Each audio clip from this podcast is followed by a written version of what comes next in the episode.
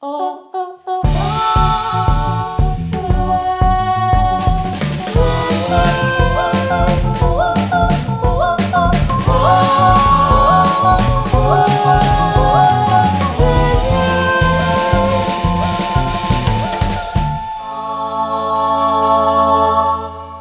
Привет, это подкаст «Как в жизни» от онлайн-кинотеатра ОК.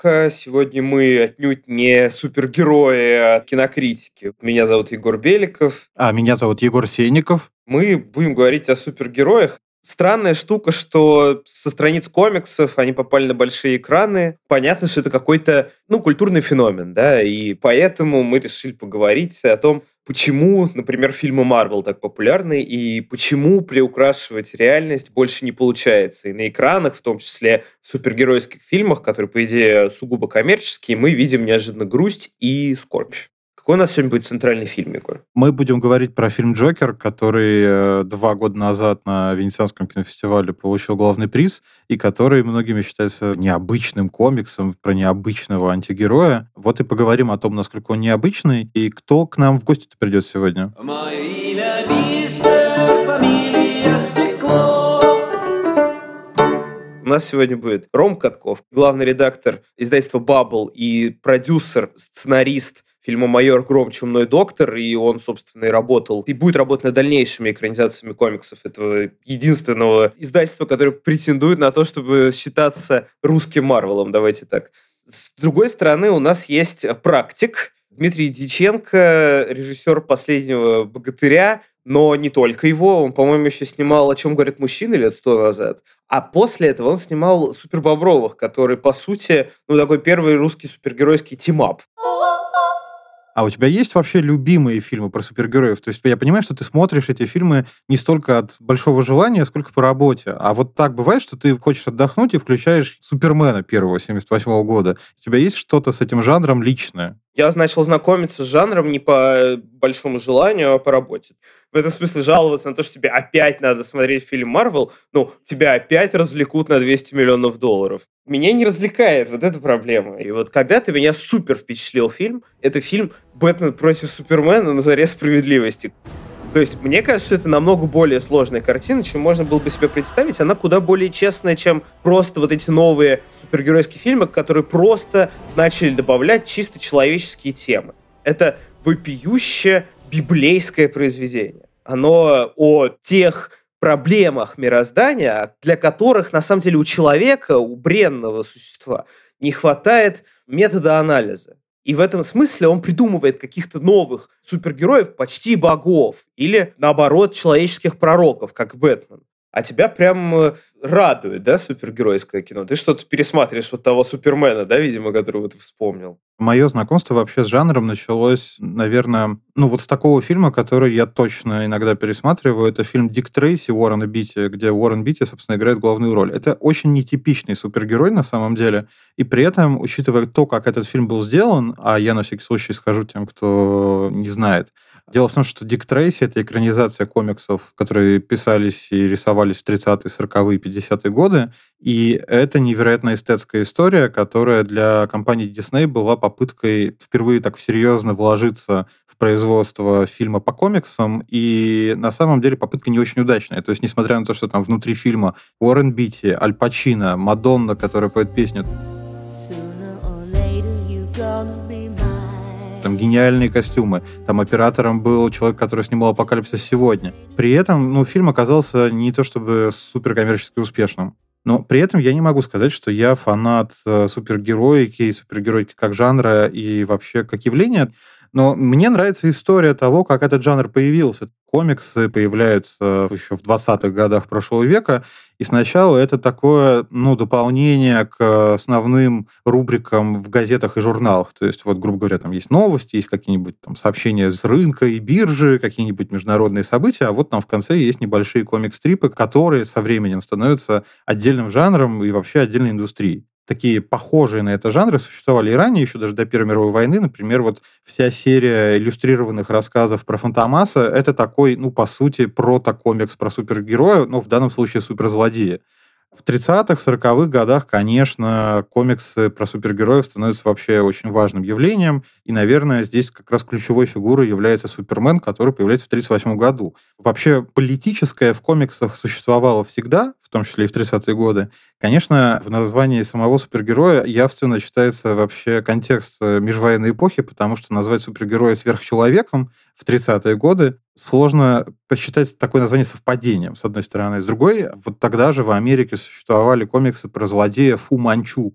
Фу Манчу это усы такие, нет? Да, а усы эти у злодея, который, очевидно, отсылал к Японии в 30-е годы в США была такая часть общественного настроения, которую называли «желтая угроза». Все опасались того, что Япония, построив множество кораблей, самолетов и вообще невероятным образом прокачавшись во всех военных науках, атакует Америку, и вообще все будет ужасно. И вот Фу Манчу, который существовал как такой злодей из комиксов, он с собой персонализировал вот эту историю. То есть мне лично очень нравится, как комиксы появлялись на каком-то стыке социального, да, где люди в Америке 30-х, которая точно не была спокойным местом, а была местом довольно бедным и сложным, искали, с одной стороны, какую-то, ну, сказку в жизни, которая их могла бы от этого оградить, потому что ну, мы же знаем, что супергерои всегда, до того, как там появились постмодернистские комиксы, супергерои всегда про добро. Они сражаются со злодеями. Злодеи эти могут быть разными, но в целом они выступают как защитники нас от э, страшного мира вокруг. И в этом смысле мне лично всегда казалось, что это такой предельно американский жанр, который никогда не сможет быть, ну, знаешь, так, безусловно, всеми воспринят. Конечно, вся история компании Marvel показывает, насколько сильно я ошибался. Давай спросим у Рома Каткова, какое настроение мы встречаем в комиксах в расцвет их популярности, совпадает ли это настроение с реальным историческим контекстом, это скорее оптимистичные истории или пессимистичные, и почему? Изначально это все-таки оптимистичная история. Комиксы и вообще супергерой в целом это же как бы сверхчеловек, который дает надежду, который спускается с небес и протягивает руку простому человеку и спасает его. Ну, то есть концепция Супермена, в принципе, завязана на боге. Потом уже эти образы усложнялись, дополнялись, навешивались новые детали комиксы как супермассовый продукт, э, когда начали развиваться, безусловно, они должны были отражать то, что происходит в обществе. То есть, например, э, комикс «Капитан Америка» появился в 1941 году не случайно. то есть мы понимаем, для чего и как, и несмотря на то, что там Америка до этого момента не участвовала в войне, им нужно было почувствовать причастность, справедливость, американский путь, и поэтому в комиксах умные редакторы на тот момент будущего там Marvel нашли, как это все использовать. Попробуем действовать как дети во дворе. Какой ты считаешь самый крутой супергерой? Наверное, самое интересное и то, как он сделан, и то, как его кинематографически изображали, это Бэтмен. И мне кажется, что Бэтмен, конечно, дает больше всего возможностей для интересных сюжетов и интересного рассказа. Я помню отлично замечательный мультфильм про Спайдермена, я помню трилогию Сэма Рэйми, и вообще Спайдермен каким-то непонятным образом, но оказался персонажем, с которым себя, по крайней мере, интересно соотносить. Потому что понятно, что ты никогда не будешь как Брюс Уэйн. А у тебя никогда не будет этой пещеры, никогда не будет э, Альфреда и богатых родителей, которые тебя оставили оставили кучу денег, это все вряд ли. Со Спайдерменом, с э, Питером Паркером себя ассоциировать гораздо проще. А у тебя есть какие-то герои, которые тебя, ну, как-то цепляют, или тебе созвучны, или очень нравится, как они изображаются? Вот Человек-паук мне с детства нравится, да. Ну, кроме того, что первый фильм, который я посмотрел в своей жизни сам, не с родителями там или с кем-то, а просто купил билет и пошел в четвертом классе, был Человек-паук 3 «Враг в отражении». И с тех пор именно Человек-паук Магуайровский, вот тот, который был журналист, студент, неудачник, но у которого была какая-то своя цель, своя тайна на уме, был для меня некой ролевой моделью, хотя я это понимаю довольно ретроспективно. Мне не супер симпатичен современный Марвел в целом, то есть вот эти герои, которых нам продают под видом ролевых моделей, типа Железного Человека или Нового Человека-паука или кого-то еще, они мне не сильно импонируют. Они отображают для меня все лицемерие современного общества. Наверное, мне любопытны, может быть, не симпатичны, но любопытны те герои, которых сегодня рисует вот эта метавселенная DC. Такие с большими внутренними противоречиями. Типа Супермена, который не до конца понимает, кто же он есть на самом деле. Бэтмена, который все никак не может разобраться с травмой детства. Тот же Джокер, да, который в целом ни в чем не виноват, просто так получилось. И для меня вот эта неоднозначность персонажа куда важнее, чем то, какой у него коронный суперудар. Вообще, было ли хоть раз у тебя такое, что ты смотришь фильм про супергероев какой-то очередной, и он тебя поражает чисто кинематографически? Ты его смотришь и понимаешь, что это действительно крутое кино, которое тебе очень нравится. Не знаю, в свое время меня поразили хранители, конечно. Мне кажется, что Зак Снайдер... Я знаю, что его сейчас принято не любить, и что... Да и в целом никогда его не было принято любить. Вот если искать кого-то прям выразительного режиссера, у которого свой стиль, который может раздражать, бесить, но вот Зак Снайдер полностью вобрал в себя то, что я рискую называть кокаиновым кино. Вот «Хранители», по сути, не сильно отклоняются от того, что было в гениальном изначальном комиксе. О чем говорит это произведение Алла Мура в подаче Снайдера, оказывается даже более сложным, чем э, могло бы показаться, именно потому что там меньше говорят и больше делают. То есть это исключительно визуальное искусство. Hello, darkness, my old friend.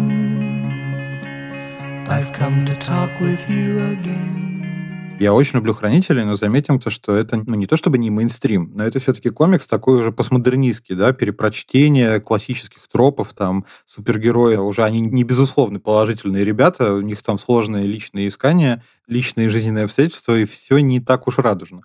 А вот когда часто люди говорят про супергероев, они, конечно, наверное, имеют в виду что-то в духе как раз позитива, который так и прет из фильмов Марвел. То есть, грубо говоря, мира, в котором, я не знаю, можно в яме в Афганистане собрать ядерный реактор и улететь оттуда. Сейчас Марвел другой ну, самый же первый фильм Марвел, в который входит в киновселенную, ну, или входит там на птичьих правах, тот же Халк, он не такой уж простой. Он плохой, но он не позитивный. Он не про то, что э, на все нужно смотреть с оптимистической точки зрения. Там, по сути, облажался как раз сам Брюс Беннер. Марвел предлагает нам некоторую оптимистическую точку зрения в контексте того, что ну вот у нас нет суперсил а у кого-то есть, и им тоже не сладко в целом. Но, с другой стороны, у них в жизни появляется хоть какая-то цель. То есть, фактически, фильмы эти дают иллюзию на нахождение для каждого индивида некоторого смысла жизни.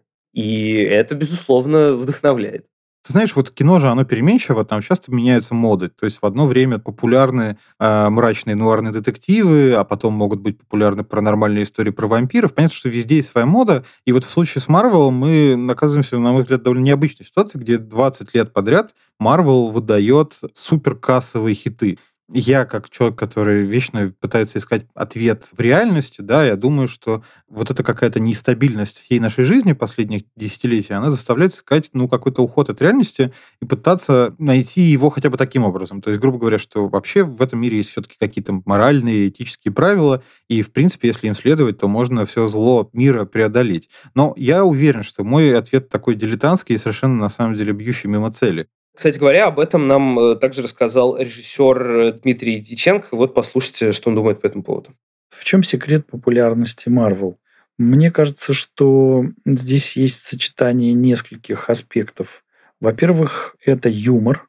Во-вторых, это, так скажем, очень серьезные и вдумчиво продуманные герои. Интересно продуманные злодеи. Потому что, как мы знаем, сила сценария и сила комикса не только в главном герое, который должен быть хорошо продуман, но и в том, как продуманы мотивации и задачи у злодея. И вот в этом смысле у Марвела все очень хорошо. Они придумывают злодеев, придумывают злодеев из хороших героев. То есть герои могут переходить то на одну, то на другую сторону.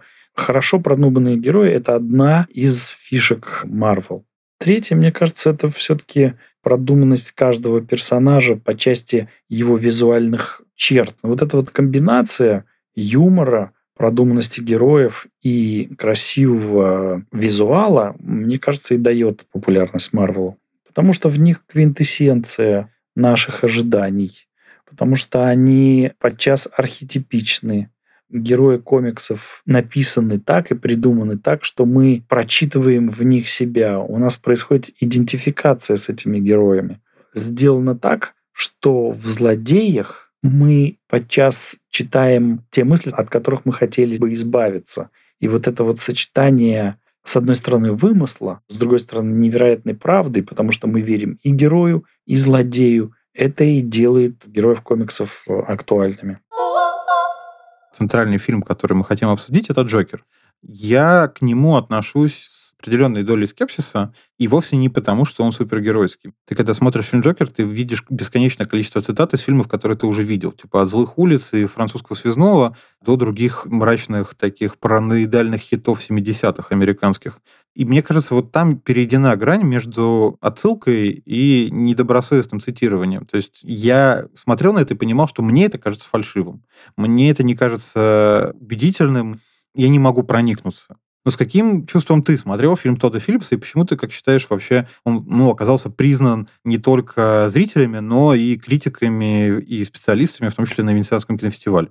В Венеции вообще был большой ажиотаж по поводу этой картины. Так вот, я встретил в очереди на Венецианском фестивале Антона Долина, и он сказал, что он видел за всю свою жизнь на Венецианском фестивале, а он там много лет, понятно, и на Венецианском фестивале не бывает очередей, что он отметил отдельно. Так вот, э, такие очереди, как на Джокера, он видел только на премьере фильма «Мечтатели» Бертолуччи. Ну, там понятно, типа, все ждали, Бертолуччи, известный, итальянский, да, а тут э, супергерой. Я помню, как я вышел оттуда, э, с этого фильма, немножко покачиваясь, на самом деле, потому что, ну, это был довольно мощный experience, но мне как будто чего-то не хватило, если честно. Меня не допробило, потому что я понял, что это по Скорсезе в целом.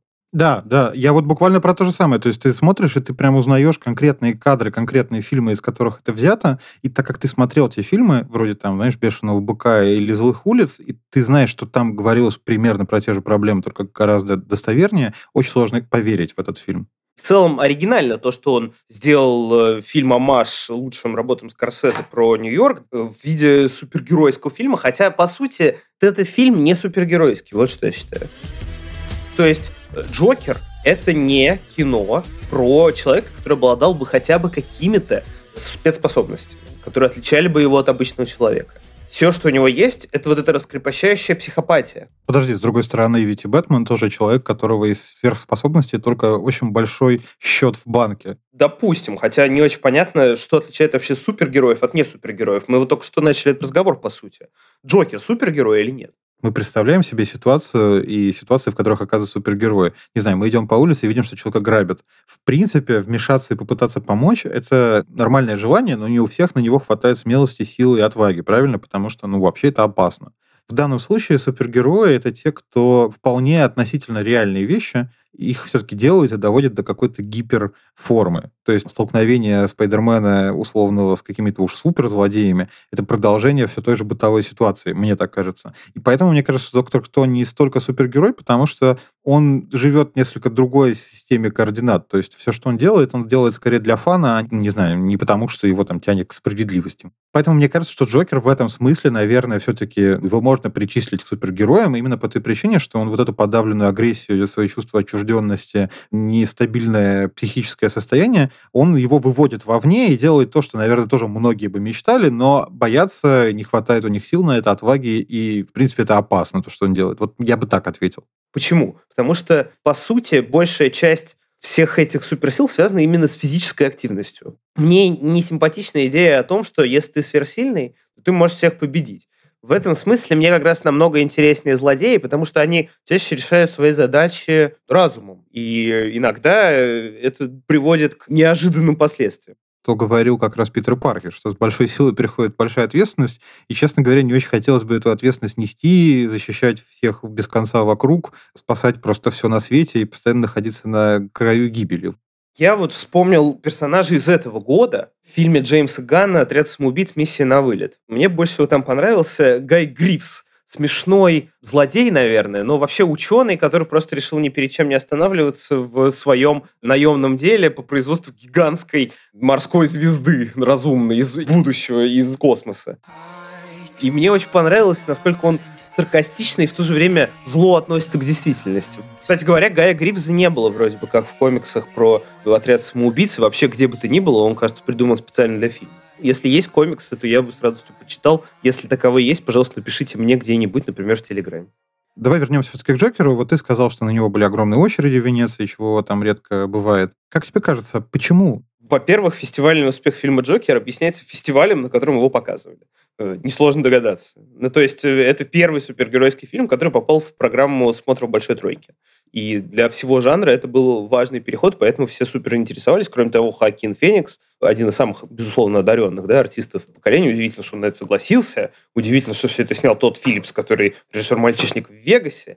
С другой стороны, не совсем, наверное, очевидно было, что этот фильм обязательно выстрелит. Потому что вполне возможно, что приехали бы какие-нибудь завзятые снобы и просто раскритиковали бы картину по незнанию. Это как я сидел на фильме «Хардкор» Найшулера. При этом я был больше недоволен не фильмом, а людьми, которые сидели вокруг меня и говорили, ой, слушайте, ну это как в этих компьютерных стрелялках в этих ваших.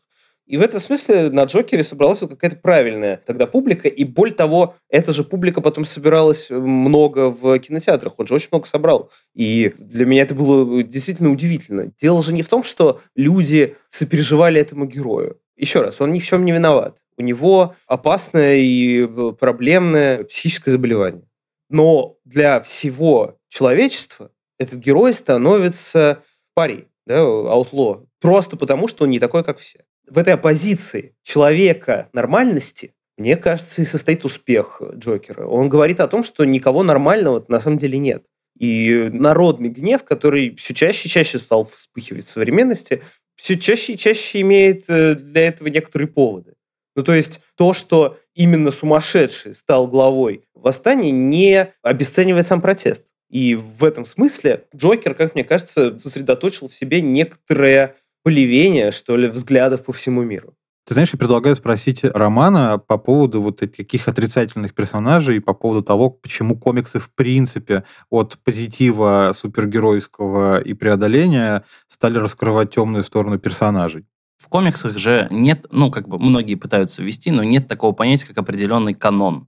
То есть персонаж может быть только таким и никаким больше. У Джокера за многие годы его существования персонажа было столько различных версий. То есть он был и совершеннейшим психопатом, который себе язык разрезал. Он был и клоуном веселым, который там рыбок в аквариуме наделял улыбками и акулы пираний. То есть у всех персонажей есть огромное количество разных версий, разных историй, и все они зависят в первую очередь от того, кто их пишет. И мне кажется, что Джокер э, Тодда Филлипса как раз подошел максимально к тому, чтобы взять, выдернуть кусок истории, сделать максимально другую историю, не привязываясь там ни к Джокерам, прости господи, ни Леджера, ни Николсона, ни Лето, а просто вот взять отдельную историю персонажа, просто рассказать, что может быть и такой Джокер.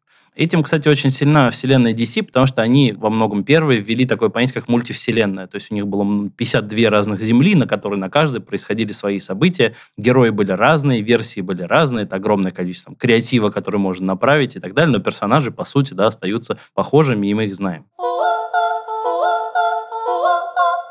Марвел уже появилась не из ниоткуда. Она явно питается некоторым спросом. То есть, грубо говоря, в 90-е у нее не было такой популярности, и наоборот, дела шли не очень, до такой степени, что, как мы знаем, первые фильмы, снимавшиеся по комиксам Марвел в нулевые годы, они снимались, грубо говоря, по франшизе. Они продавали права на экранизацию другим студиям и не сами этим занимались. Это лишь позже они к этому перешли.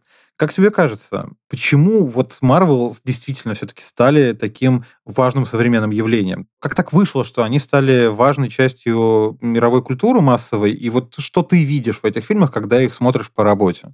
В начале 90-х э, у этого всего издательства Marvel, на тот момент еще не студии, которая была частью Disney, были проблемы финансовые, они распродали часть персонажей, Человек-паук ушел Sony, поэтому до сих пор фильмы про Человека-паука выпускает Sony они попытались после этого из того, что было, создать какую-то киновселенную. Они начали делать это с различными студиями, потом расквартировались в Дисней, когда стало понятно, что это все действительно работает.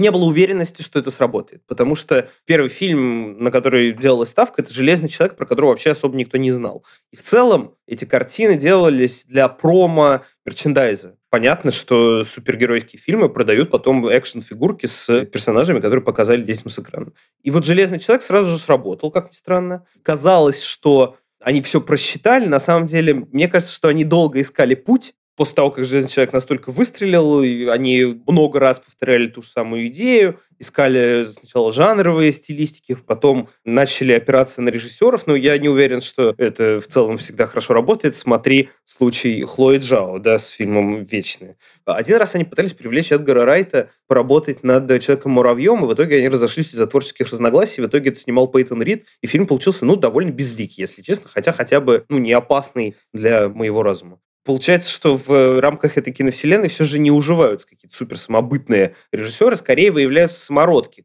Помнишь, была история с Лукрецией Мартель, которые тоже предлагали снимать фильм Марвел, но отказали ей возможности контролировать самые дорогие экшн-сцены по чисто бизнес-причине, потому что у нее не было опыта управления настолько дорогими сценами. И она, в общем, в итоге отказалась, сославшись на то, что это неуважение к ней как к профессионалу и как к женщине. Она же была главой жюри в тот год, когда Джокер победил по ее лицу было четко понятно, что она не голосовала за Джокера, и что принято было решение не единогласно, но вот ей пришлось ему подчиниться этому решению. Короче, в современности Марвел меня скорее угнетает, чем нет. Потому что, во-первых, его стало реально очень много, и вполне достаточно было бы выпускать пару-тройку знаковых фильмов в год. Вместо этого они все пробуют и пробуют эти свои гипотезы, словно занимаются маркетологическим об-тестированием. Но вот сейчас в Марвеле наблюдается своеобразный кризис поколения, что ли. Часть героев ушла, в том числе суперпопулярных, как Железный Человек и Капитан Америка, и нужно придумывать кого-то нового. На их место выходит почему-то Человек-паук, где герои-то? Где, собственно, мстители, ради которых все собирались? Где команда персонажей, за каждым из которых было бы интересно наблюдать? Сейчас все развивают каких-то второстепенных героев, типа «Черной вдовы», добавляют для cultural diversity Шанчи и так далее. И в этом смысле мне как-то уже не особо интересно за этим наблюдать. Раньше секрет популярности Marvel был в том, что они находили уникальных персонажей, которые каким-то очень точечным образом коррелировали с настроением зрительских масс. Тот же самый метод, что и использовали первые издатели комиксов, кстати говоря. Супермен, наверное, выстрелил именно потому, что он вышел в конце 30-х годов. Это был такой ответ на опасную сумрачную эпоху. С одной стороны, бандитскую в Америке, с другой стороны, накалялась вероятность войны, увеличилась во всем мире. Да? И, по сути, Капитан Америка — это вот как раз такая надежда американцев на то, что удастся победить силам добра во Второй мировой. Об этом нам э, также рассказал режиссер Дмитрий Диченко. Вот послушайте, что он думает по этому поводу. В расцвет популярности комиксов настроение было в первую очередь, конечно, героическое. И всем хотелось победить фашистов, всем хотелось победить гангстеров. Комиксы, которые появились в 30-х годах, ну, мне кажется, настроение было в них в первую очередь такое героически романтическое. Герои эти, соответственно, обладали такими силами, чтобы победить фашистов, победить гангстеров, победить все зло, которое нависало над читателями и могло немножко их, ну, так сказать, хотя бы в комиксах спасти от злодеев. И этой истории скорее были, конечно, оптимистичные. Потом, когда в 50-х годах как бы волна сошла на нет, и в 60-е снова пошло внимание к комиксам. Настроение по-прежнему тоже было более оптимистичное, а уж в 80-х годах, когда уже такая третья волна, героями комиксов становились, конечно, более маргинальные личности, и комиксы стали более мрачные, более суровые, более серьезные. Я помню, я читал несколько таких довольно увлекательных работ на тему того, что грубо говоря, какие ценности декларируют разные персонажи Марвел, где люди, например, очень сильно концентрировались на исследовании тех образов, связанных с Капитаном Америкой и вообще с фильмами из серии «Первый Мститель».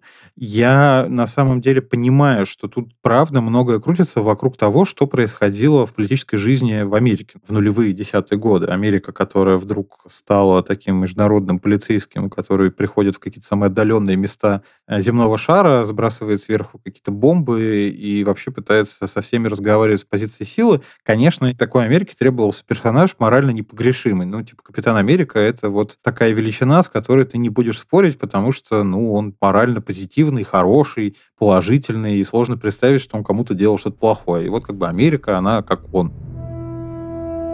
Интересно, конечно, что сам-то по себе персонаж такой, э, взлет его, очевидно, связан со Второй мировой войной, и он оказался очень уместен э, в десятые годы. Для меня лично объяснение популярности Марвел заключается именно в том, что они действительно нашли какое-то правильное соотношение, с одной стороны, вот этих декларируемых идей, как с Капитаном Америка, и с другой стороны, с форматом, потому что, видимо, вот такого рода, я не знаю, на самом деле, знаешь, такое сочетание оперы, сказки, фантазии и очень дорогого научно-фантастического кино, видимо, именно это требовалось э, людям вот последние десятилетия. Сейчас, конечно, это маркетинг, но то, что это так бабахнуло, это, наверное, все-таки результат стечения факторов, которые не лежали полностью под контролем у Marvel. Я думаю так. Осталась еще одна последняя, наверное, тайна супергероики. Почему в России не приживаются супергерои? Почему вот так тяжело это все далось? Спросим это у Рома Каткова и в Советском Союзе, и в России 90-х было огромное количество художников, которые действительно рисовали комиксы крутые. Просто действительно никогда не казалось именно взрослым развлечением, что можно рассказывать серьезные взрослые истории посредством картинок. У нас, например, не сразу же зайдет, разумеется, история про то, как там человек в плаще и в колготках будет бегать и всех спасать. Все думают, что за фигня у нас такого. Не понимают и не может такого быть в России, в принципе, чтобы кто-то еще захотел всех спасать. Вот у меня сейчас такая теория, что в России супергерой – это человек, который просто идет и хорошо делает свою работу. То есть, несмотря ни на что, несмотря на выгорание, несмотря на проблемы, идет и выполняет работу. Склонная загадочной русской душе черта не сдаваться никогда. То есть нужно было какие-то вычленить вещи, которые свойственны российскому человеку, российской аудитории, и дальше это развивать. То есть от архетипов персонажей все пошло, и дальше все начало обрастать деталями, и так появились уже наши серии, линейки, они развиваются до сих пор. В прошлом году мы уже действительно дошли до своего советского сверхчеловека, то есть спустя почти 10 лет издательства мы все-таки сделали там своего советского Супермена. А у тебя какое знакомство с майором Громом произошло? Ты знаешь, вот буквально в жизни. То есть шел я как-то по Петербургу по Соляному переулку, там идут съемки, и куча-куча народа, по хлопушкам вижу, что там снимают э, майора Грома. И там какая-то одна машина бесконечно выезжает на улицу Белинского, пытаясь дрифтануть, каждый раз там всех не устраивает, и она снова выезжает. Короче, это длилось ну, довольно долго. Я смотрел на это и понял, что вот, типа, супергерои теперь уже и на улицах Петербурга. Но вообще, если серьезно, я часто размышляю о таких вещах, как э, почему некоторые жанры в России, в принципе, не очень удаются. Мы знаем, есть очевидная проблема с хоррорами в России. Они все какие-то чаще всего не пропеченные. Чужие стандарты буквально не переносились, они как-то все равно казались чужеродными. А свои, ну, это требовало очень серьезной работы на то, чтобы найти вот какую-то органично вытекающую из русской жизни хоррорную составляющую. С супергероями, мне кажется, то же самое. То есть не случайно, что до «Майора Грома» не было, по-моему, в России успешных примеров и вообще каких угодно примеров. И при этом нельзя не сказать, что в России типа не любят супергеройское кино. Если бы не любили, не ходили бы на фильмы Марвел. То есть проблема явно не в жанре, а в том, как он был сделан. И, наверное, по сути, единственное, что отличает майора Грома от защитников Сарика Андреасяна, у защитников не было никакой базы фанатской, это просто типа из нуля появилась идея, которая непонятно как соотносилась с миллионами россиян, а у майора Грома были уже какие-то наработки, люди, которым он был важен, релевантен, и вообще некая известность, популярность. Я правильно понимаю? На самом деле майор Гром не очень много собрал, и я не уверен, что вообще отбился, я не уверен, что им это требовалось, но, с другой стороны, как-то все равно неприятно, да? Я не уверен, что «Майор Гром» — это вот обязательно про фанбаз. Скорее всего, это про какой-то уровень качества, и все. То есть э, то, что ты идешь на российский супергеройский фильм и не боишься за свое душевное здоровье. Это действительно редко происходило с жанром. Наверное, впервые произошло как раз с «Майором Громом», поэтому он и так сильно выстрелил. Это частная инициатива, она долго и мучительно росла, да, где-то в умах людей, которые давно этим занимаются, уже 10 лет корпят над этими комиксами. Тут э, скорее важна выдержка авторов, а не выдержка людей, которые все это читали с самого первого выпуска и все собирают в синглах. С чем вообще связана популярность и такие невероятно крутые сборы, которые есть у франшизы «Последний богатырь»? Тоже ведь, по сути, супергеройское кино. И мы видим, что каждый год, когда выходит новая часть, она собирает все больше и больше денег. Вот сейчас вышла третья часть из трех, где Филипп Киркоров играет жар-птицу. Я больше не буду это смотреть. Спасибо большое.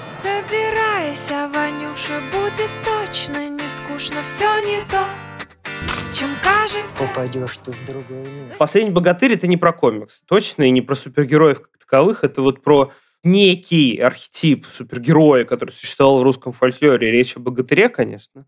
Но здесь он, понятно, перепакован под современную действительность, под действительность Чистогана, где выясняется, что у Ильи Муромца есть сын и так далее. Ну, в общем, на самом деле популярность «Последнего богатыря» обусловлена примерно теми же обстоятельствами, которыми обусловлена нержавелость франшизы про трех богатырей анимационной. Там же мультики тоже про тех самых богатырей, просто немножко современно было упаковано в самом первом фильме Алеш Попович, и потом э, дальше это прорастало все глубже и глубже, обрастало какой-то своей фантазийной, на самом деле, а не фантастической вселенной. То же самое, вот это фэнтези русское, народное, и процветает в «Последнем богатыре». Просто, мне кажется, наверное, не так остроумно, но зато, опять же, некоторый уровень качества Дисней и в современности пытаются придумать какую-то ролевую модель для подрастающего поколения. Вот есть сомневающийся юноша, которого играет Виктор Хриняк, и вот он оказывается сыном великого супергероя, который, по идее, должен был бы унаследовать его способности, но не унаследовал.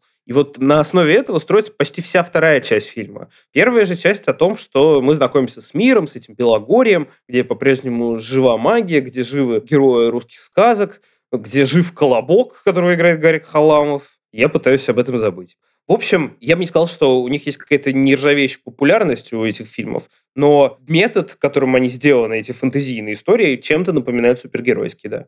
Ты веришь вообще в перспективы этого жанра, в то, что Баббл станет российским Марвел, и все будут смотреть вот эту заставку и ждать сцен после титров, и что вообще в России, в принципе, этот жанр расцветет? Почему нам обязательно нужен русский Марвел? Давайте сделаем так, чтобы Америке был нужен американский Баббл. Вот это было бы интереснее.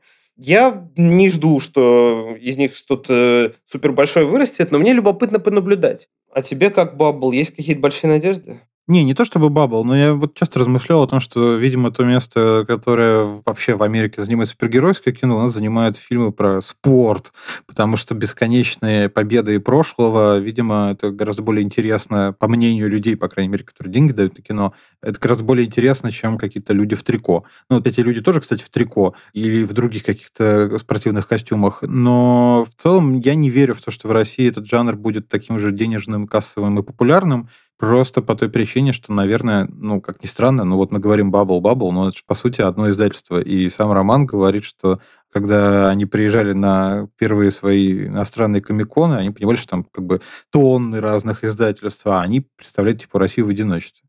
Это, наверное, тоже о чем-то говорит. В общем, я, если бы меня спросили дать прогноз, я бы не ставил на то, что в России будет какой-то расцвет супергеройского кино, но тем будет смешнее, если он все-таки будет, и мы с тобой будем посрамлены. Выбери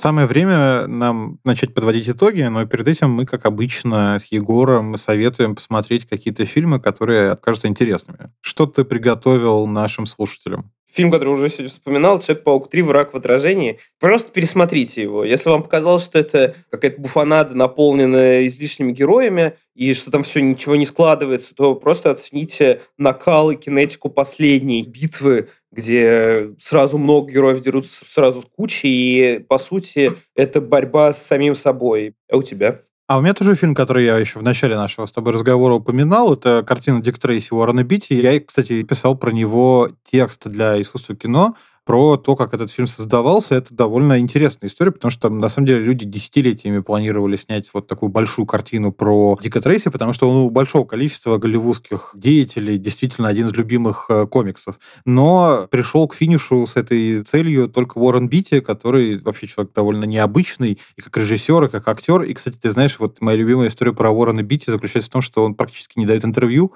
но зато он обожает звонить журналистам по ночам и рассказывать им о том, почему он не дает интервью. Мне кажется, это довольно мило характеризует Уорна Бити. Короче, как бы там ни было, фильм Дик Трейси — это замечательная попытка скрестить жанр комикса, нуарное кино и массовую историю с популярными песнями, красивыми костюмами и при этом, ну, такой глубиной. Good night